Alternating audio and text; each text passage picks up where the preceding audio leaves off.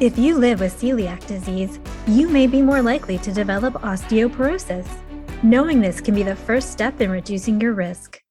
I'm your host, Krista Lamb, and today on Unbreakable, the OC podcast from Osteoporosis Canada, I'll be talking with Shelley Hagan. Shelley is a registered dietitian who currently works as an educator in the Women's Wellness Program at the Grey Nuns Community Hospital in Edmonton. Welcome to the show, Shelley. Thank you. I'm so happy to have this opportunity. So, why don't we start with just a very basic understanding of what celiac disease is? Okay, celiac disease is a, a chronic health condition whereby you develop an allergy to the gluten protein, which is mainly found in wheat, barley, and some other grains. And the body reacts to it negatively and it affects the digestive tract so that you don't absorb certain nutrients such as calcium well and it can affect the health in many other ways as well. Okay and so i know when i'm listening to the radio or hearing people speak about it i hear all sorts of different terms. There's celiac disease non-celiac gluten sensitivity gluten intolerance or someone might be on a gluten-free diet. Are they all the same or is there a difference? No so gluten is kind of a buzzword right now and it's kind of trendy and People are following gluten free diets for various reasons. But celiac disease is a health issue that it has to be formally diagnosed. It happens to affect about one in 133 Canadians, so it is fairly common.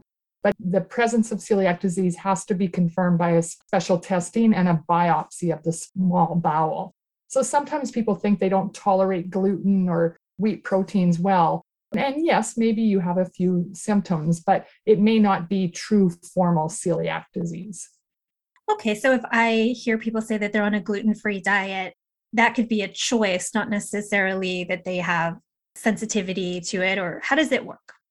Yes, so some people make choices or they you know hear certain things about this food and i'm going to choose to avoid it and that's personal preference there may not be a lot of information to support that understanding, but you know, we believe what we want to believe.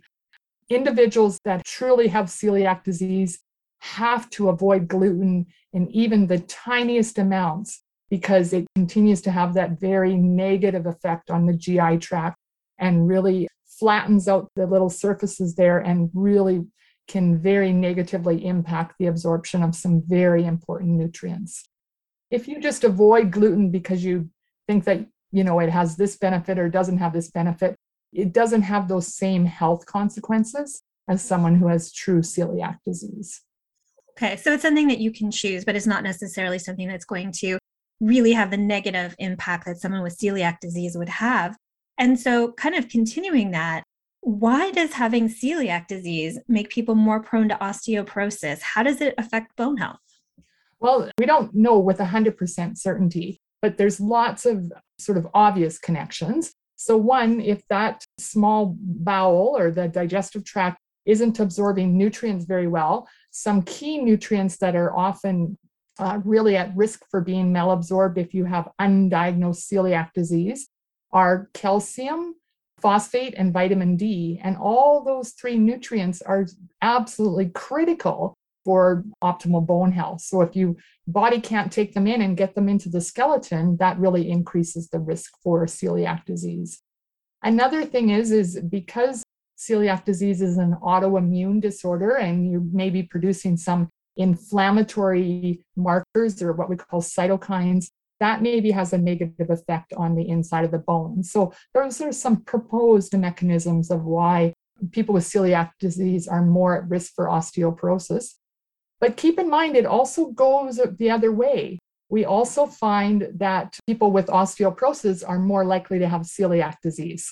So it's sort of a two way street that we want to think about.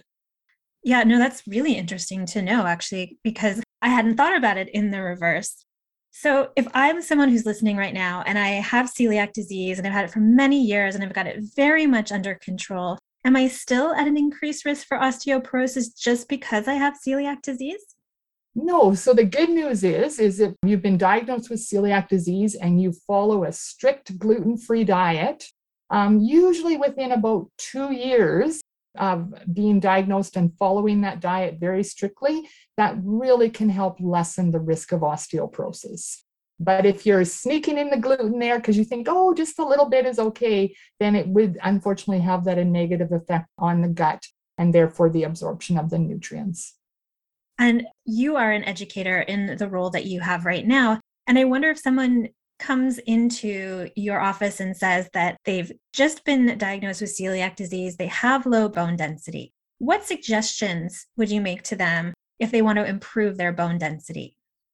So, number one is making sure that they have a really good understanding of the celiac diet and what to read on labels and what to avoid. And the Celiac Association of Canada, there's you know lots of great resources, fantastic books. So, really linking them with that information. And then I would go more into sort of the all the factors that support bone health. So, looking at adequate calcium, so sort of assessing how much calcium they sort of get from their food on a regular basis are they using any calcium supplements? Does their diet and supplements sort of add up to 1200 milligrams of calcium a day, which is sort of the recommended amount? These days, we usually recommend vitamin D supplements. And so, are they taking a vitamin D supplement that gives them 1,000 to 2,000 international units of vitamin D3 per day? You know, I may ask about protein because low protein intakes can have a negative effect on bone health. So just sort of a really holistic view. And then don't forget, we have to also look at physical activity. Are they currently smoking? Because that has a negative impact on bone health. How much caffeine, how much alcohol, those things can also impact bone health as well. So we just would take a holistic picture of it. Yeah, and those are really, really good pieces of advice. And I was particularly interested in vitamin D because I know that people who are worried about their bone health, vitamin D can be really essential. So you would advise someone to take a supplement if they have celiac disease then? So, Health Canada and uh, Osteoporosis Canada, we currently recommend that all adults over the age of 50 consider taking a vitamin D supplement because it's very challenging to get adequate vitamin D from sunlight exposure because we live in such a northern part of the world. So, starting the end of October through the end of April, even if sunlight hits our skin, we don't make the vitamin D. Uh, so, then we're not building up our reserves. And then in the summertime, we often work during the day, so we're not getting the direct sunlight onto our skin, or we're wearing sunscreen with the SPF factor greater than eight, it blocks the vitamin D synthesis. So it's really hard to rely on the sun to get your vitamin D. So then people say, well, what can I eat? What has vitamin D? And if you're someone that eats fish a good two to three times a week, especially fish coming from cold water, like salmon and uh, mackerel and tuna and things like that, that, those are good vitamin D sources. In Canada, we add a bit of vitamin D to all fluid milk, but 250 mils of milk only has about 100 international units. So it's quite a bit of fluid milk I'm using the term milk broadly because it, it, can be cow's milk, but there's a lot of non dairy alternatives on the market, such as fortified cashew or almond or oat beverage. Now, oat beverage probably wouldn't be good for people with celiac disease, but you can see that is quite a challenge then to get your vitamin D from food and the sun. So, really, we're left with a supplement. For the younger age groups, we don't just necessarily jump in and say a supplement. We'd probably assess it based on what their activities and their diet would look like. I think that's really great information for anyone who is interested in this topic. And you mentioned milk. And for people who are newly diagnosed with celiac disease, I understand that sometimes they can't tolerate milk products very well. And so I'd love to know a little bit more about why that is and if there's something they can do to get the calcium that they might need. Yes. So, lots of times, if the gut is unhealthy, even after a, a, major sort of flu or things like that, or you know, if you have celiac disease, you might experience what we call lactose malabsorption.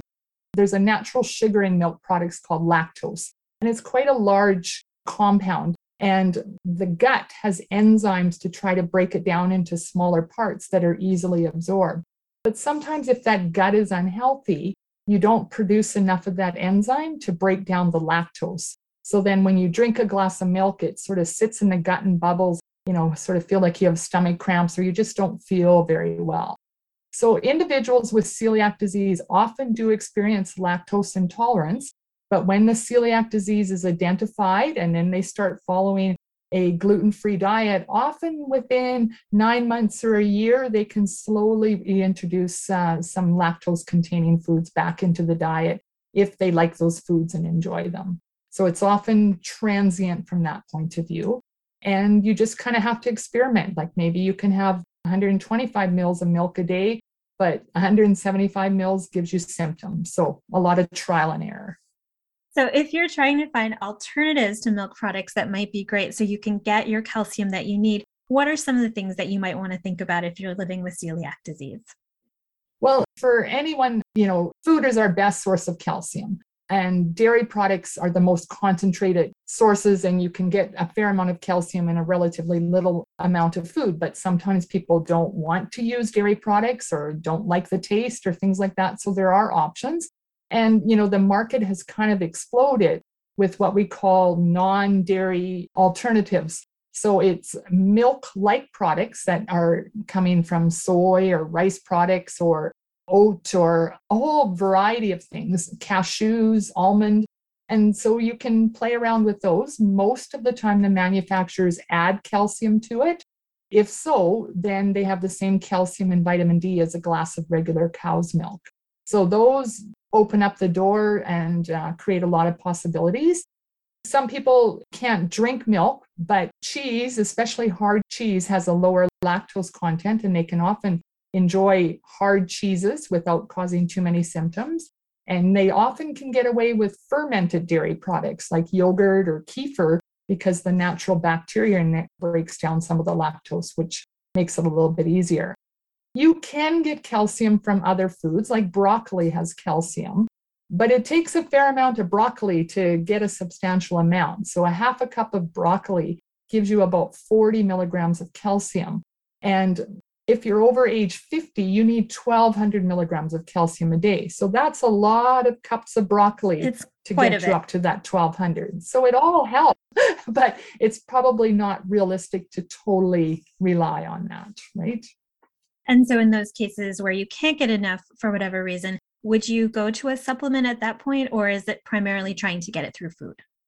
We always try to see what we can do with food. And we know that Canadians, they only get about 600 to 700 milligrams of calcium from their food. So we, we are not, Canadians as a whole are not meeting our calcium requirements. So then is there a way that we can do it food wise is the first part of the conversation. If the answer is no i you know i'm worried about my weight or i don't like these foods there's just no way i can get this up to what i need then that's where we begin to talk about calcium supplements. But recognize that calcium supplements we want to use them sparingly and we're just using the supplement to get you up to the recommended amount so, so often I see people coming in and they're taking fairly mega doses of calcium supplements, and they never really accounted that their diet is likely giving them a good 600 milligrams. So, you're just using the supplements as they're intended, just to get you to that upper limit. And there's no benefit to getting more than 1200 milligrams of calcium a day. Your body just excretes it. So, you're kind of making the vitamin people happy, but doesn't do any extra good for your body, right? Yeah, and that's actually really good to know because I never thought about having too much calcium, but it's it's good to know that, you know, I don't need a supplement if I'm already getting enough through food. Yes.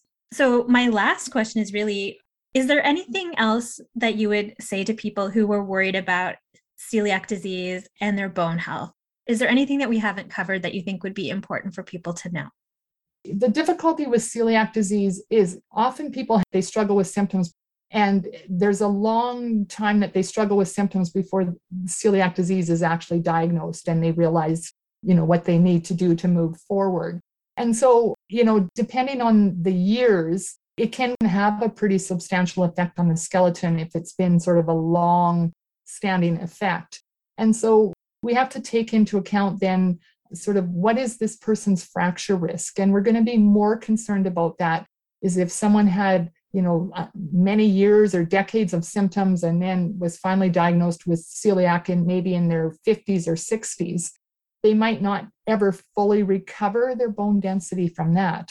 But if the celiac disease is picked up in a you know a much younger person and after a shorter time frame, they probably make a full recovery from that and their fracture risk would be not um, overly high versus an older person. Uh, those are sort of the, the main things. Keep active, stop smoking. Those are all part of it too, right? Wonderful. Well, it was amazing to have you on the show today. Thank you so much for being here. You're welcome. Thank you so much to Shelly for joining us today. I'm Krista Lamb, and you've been listening to Unbreakable, the OC podcast from Osteoporosis Canada. Today, I've been speaking with registered dietitian Shelly Hagan about celiac disease and osteoporosis. If you'd like more information on osteoporosis, visit our website at osteoporosis.ca. If you have questions or comments about this topic or about our podcast, reach out to us on our website or via social media. You can follow us on Facebook, Instagram, and Twitter. Enjoying the show? Hit subscribe in the podcast provider of your choice. Thanks for listening.